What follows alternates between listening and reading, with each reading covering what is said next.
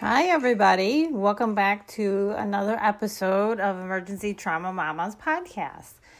And thank you so much for downloading this episode.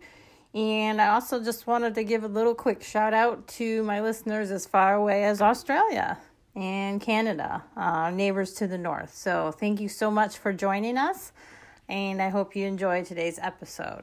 And one just quick little thing here I discovered as I'm listening to some other people's podcasts that I should probably have a medical disclaimer. Um, just in order to verify the fact that you should not be using any of this information for clinical disposition or clinical decision making, as I don't guarantee the accuracy or validity. This is just strictly for medical education only and using or accessing the podcast otherwise than what it's intended for is just for teaching moments or teaching cases.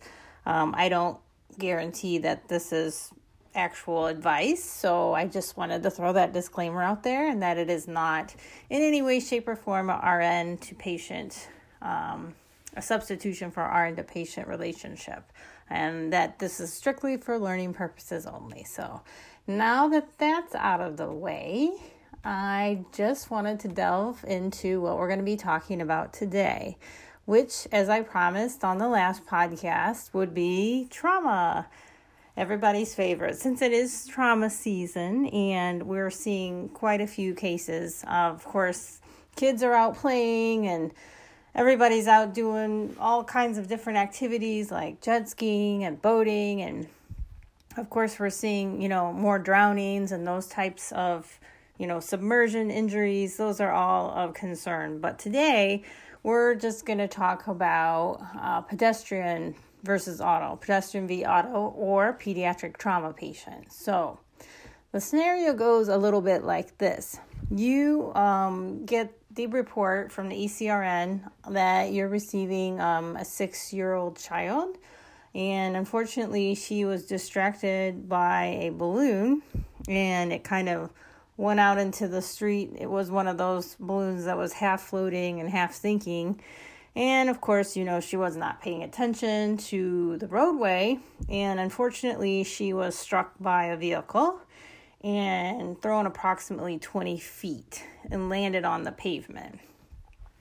So they're reporting um, via the rig that she has a large lac to her forehead she did have initial LOC, although it does not say how long, and abdominal bruising that they're noticing, and distension. Um, so none of those are good. When they arrived on scene, she was crying, which is good. Um, so her airway was patent, and she was asking, "Well, what happened?" You know, that type of thing, repetitive questioning, and complaining, of course, about her head hurting. So her GCS at that point in time is 14. Um, vital signs are as follows: uh, heart rate 132, BP 82 over 40, uh, respiratory 32, and cap refill is about three and a half seconds. So, moving on through the case, the the EMS, of course, they put her a C collar and long spine board, and they go ahead and initiate a large bore IV and start crystalloids. So those are running, and the 12 centimeter laceration on her scalp is actively bleeding. Um, now her GCS is 15, but she still seems a little confused. I'm not sure how that works, but I guess I'm going to go with the repetitive questioning based on the case study. Uh, however, you her her pupils are reported as PERRL, uh, four to five, so that's okay. Um, her heart rate's now 122. Um, BP's 84 over 40. Respir's 30. Cap refills three seconds. Chest is clear auscultation, and her abdomen is still tender, um, distended, and now firm. So, of course, what are we going to do? Stop the bleed, right? Because C comes before A and B um, in the event that there's uncontrolled external hemorrhage, which in this case, we know that head wounds can bleed like nobody's business. So we definitely want to stop the bleed. So um, direct pressure to that um, actively bleeding head lac is of very high importance, if not the important, of course, because we know that her airways patent and she's breathing okay. But even if she were not, let's refer back to our rules of trauma. We know that C is going to trump A or B, right? Because if they're bleeding to death, we've got to stop the bleed. So it's not an extremity where we're going to throw a TQ or a tourniquet on. However, we do need to stop that actively bleeding head wound, right? Because they can lose a lot through that um, head wound. And of course, if there's a little spurter in there, you know, she's got a little arterial bleed pumping, that's another um, even easier way for her to lose quite a bit of blood.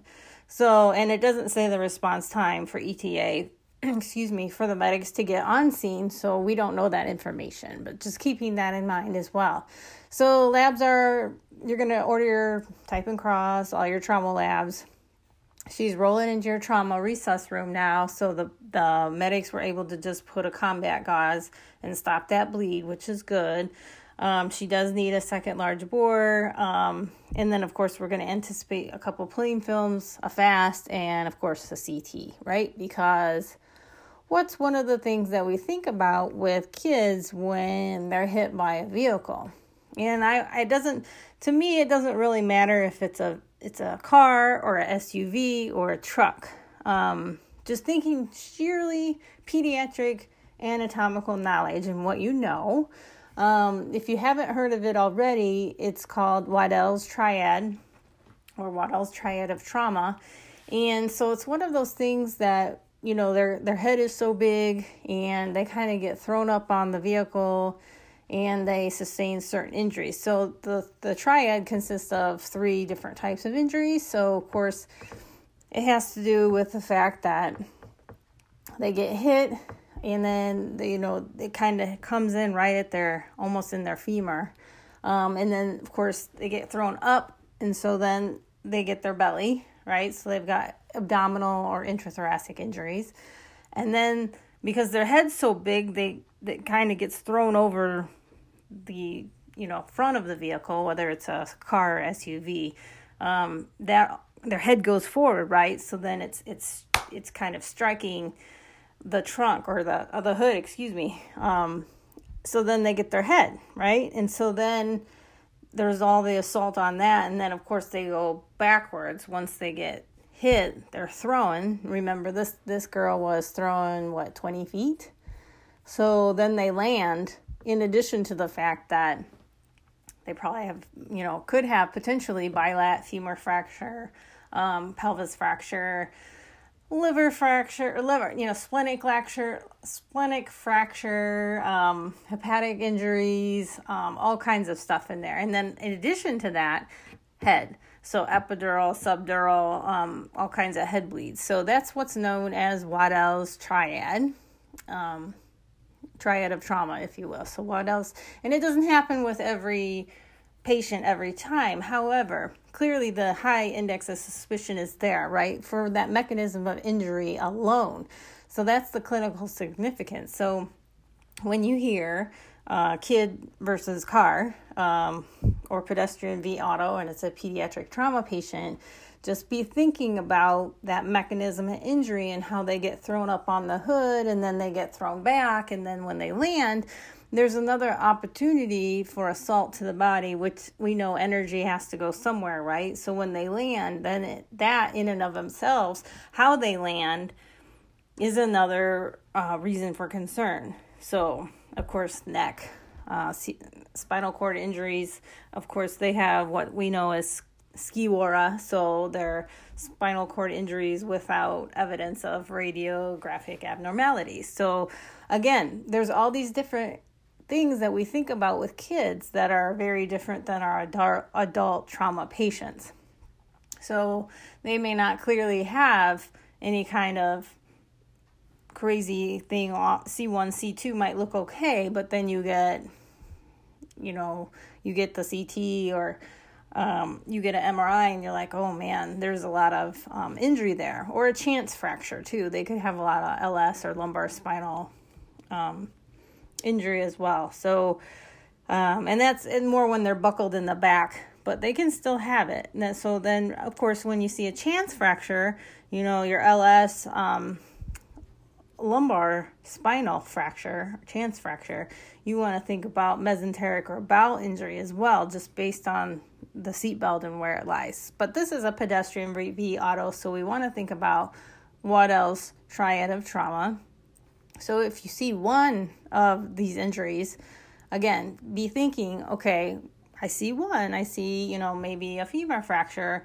Um, I should be thinking about the chest, abdomen, pelvis, and head. So just be thinking that when you start to see these types of patients. So, of course, um, CT, C1, C2 without contrast. Um, we're going to get a fast, just real quick at the bedside. Um, and then, of course, the CT of the abdomen pelvis with con if the patient's stable. And lo and behold, the kid is stable enough to go. Um, and we see a sub, small subdural noted in the CT of the head we go on down because of course the fast was positive but again we never send anybody to ct unless they're hemodynamically stable so we were able to stabilize um, this patient's blood pressure was not um, tanking too bad. And so then we were able to see okay we know we got a positive fast. Remember the abdomen clinically just speaking it was soft distended getting more firm to the touch as the the progression of the patient was going on.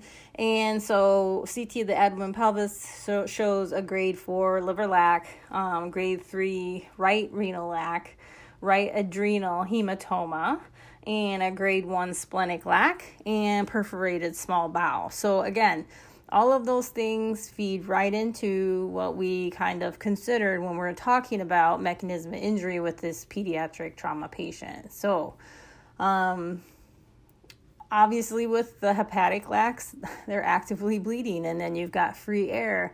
And what do you think about the renal lac? That's actively bleeding right? Because we know that our kidneys are highly vascular and as is the liver. But these things are bleeding. So the patient's got to go to the or right? Because or is the definitive care for our trauma patients whether they're pediatric geriatric or adult. Um, or is the definitive area of care. They shouldn't be hanging around the ED or resus room for a prolonged period of time anyway. So they need to go where they need to go, and that's where the trauma surgeon is the one that's going to fix them. We're not going to fix them in the ED resus room. We're just going to do the things that we need to do to delineate what, what the injuries are, and then they're going to go to the OR. So I can't stand it when patients hang around for longer than they need to. It just drives me crazy.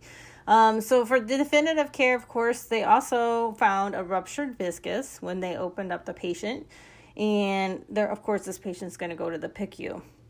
And now, just to bring this in, this actually is something that was not necessarily in this scenario, but I just wanted to bring it up to kind of plant it in your brain for wherever you're practicing. So I'm working in a level one trauma center, and so of course we have MTP and we've got the the blood right in the trauma room, so we do have that luxury.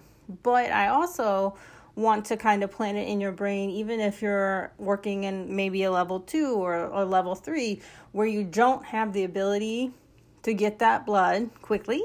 You need to be thinking about it from the minute this patient hits the door, from the minute that that positive fast comes back, because we know as as nurses we know we've seen a lot of trauma. A positive fast obviously means they're bleeding somewhere in their belly.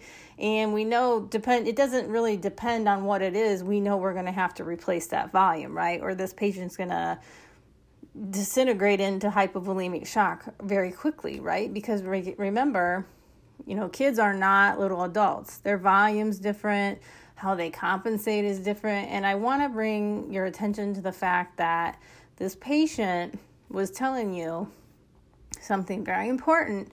Not just that she's scared, not just that she's in pain, not just that she's crying, but that heart rate when she first got picked up was 132 and 132.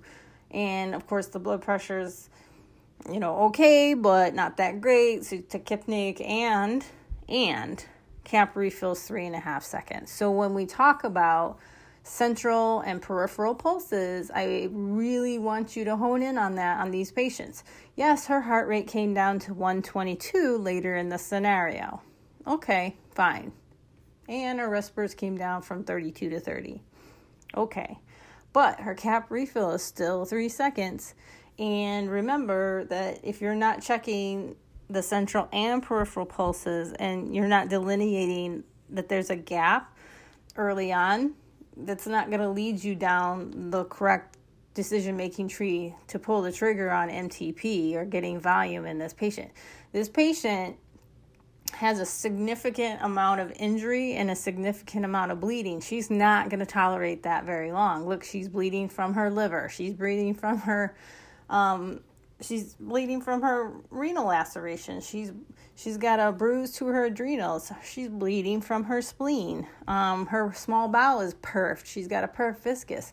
This patient is so ill, and so again, pay attention to those those vital signs. It's very basic. Sometimes we forget because we have a lot of tools in our toolbox, right? We've got this machine and that machine and you know all this technology but it really goes back to the nurse just using all five of her senses and looking at the patient. And i always like to check their cap refill on the bottom of their foot um, because that's the most distal number one is the most distal part of their body.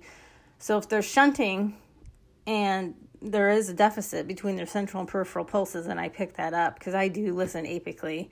Um, and then i'll just stick my hand down you know by the radial I'll do radial and I'll listen at the same time. And that's how I pick up if there's uh, a difference between central and peripheral pulses. But I also, especially babies, I like to just stick my thumb on the bottom of their heel and see what that cap refill is. And I guarantee you it's probably greater than three and a half. And there's probably a difference between the central and peripheral pulses. So, again, whatever you're doing in your hospital, um, there's a lot out for TQIP or for the ACS, for American College of Surgeons, for what, what they look at for trauma quality improvement program and MTP. And if you click on it, it just says MTP and it doesn't speak directly to pediatric population, which is interesting. However, if you dig a little deeper into the EBP, you'll see that the MTP is, is still really poorly defined. Um, the registry exists, but it's not a huge amount of patients, and a lot of them were um, combat injured pediatric patients. So, what we're starting with usually is like 40 mLs per kilo of all blood, pro- blood products, and then we're kind of just going from there. And so if you have that and you're starting that, that's good. Again, if you have TEG or ROTEM um, to guide you, that's preferred. Um, so that's going to help guide you in having a balanced resuscitation. So um, obviously, this kid went to the OR and got fixed up and went to the PICU. So it was about um, 60 minutes actually from door to PICU, which is pretty good after the OR. Um, H and H was 8 and 22. Um, they did end up infusing, of course, started with the MTP, closed the scalp lac, um, did some serial abdominal exams after the surgical repair. Um, and actually, the kid ended up having a pretty good outcome because the kid was lucky and they were in a level one trauma center. However, even if you're the stabilizing say you're a level three and you don't have a pediatric trauma surgeon, well, you can still stabilize and transport this kid, and the kid's still going to have a good outcome because most places, even if you're a level three, can still call and activate that MTP. And I would do that before they get on the helo and and get transferred because volume is what this kid needs, right? Um, they're not going to get fixed up right this minute in the OR, but um, you know, you can do a lot of well, basically damage control um, before they get to the facility that they're going to be in to go to the PICU in the OR and that type of thing. So, anyway, that's pretty much the gist of this case. But just to think about, again, Waddell's triad of trauma. Um, they do, kids can go under vehicles again a slower moving vehicle, they can go under it, so then they can get crushed in addition to everything else. Um, once they get hit, sometimes they get crushed and then sometimes they get run over. So then that's multiple assaults to their poor body. Um, again, when a child under eight goes airborne, they pretty much typically land on their head, right? Because their head is the biggest part of their body. Um, not just toddlers, but again, thinking about the mechanism of injury um, with these types of pediatric trauma patients is key. Thinking about hypovolemic shock with these kids, thinking about the difference in how they present. Remember, children will just compensate, compensate, compensate until they crash. So they'll be tachy. They'll have a difference in the central and peripheral pulses. They'll have a delayed cap refill all of those are signs to you as the trauma nurse that you need to be thinking how am i going to replace volume on this patient? We know they're bleeding from somewhere. Whether you're going to stabilize and transport or they're going to go actually into your or um, and be fixed up. Regardless you need to be thinking mtp and then just again using your teg or rotem to have a balanced resuscitation um, to have a balanced resuscitation for the patient. So that's pretty much the gist of that case. So thank you so much for listening, and I hope.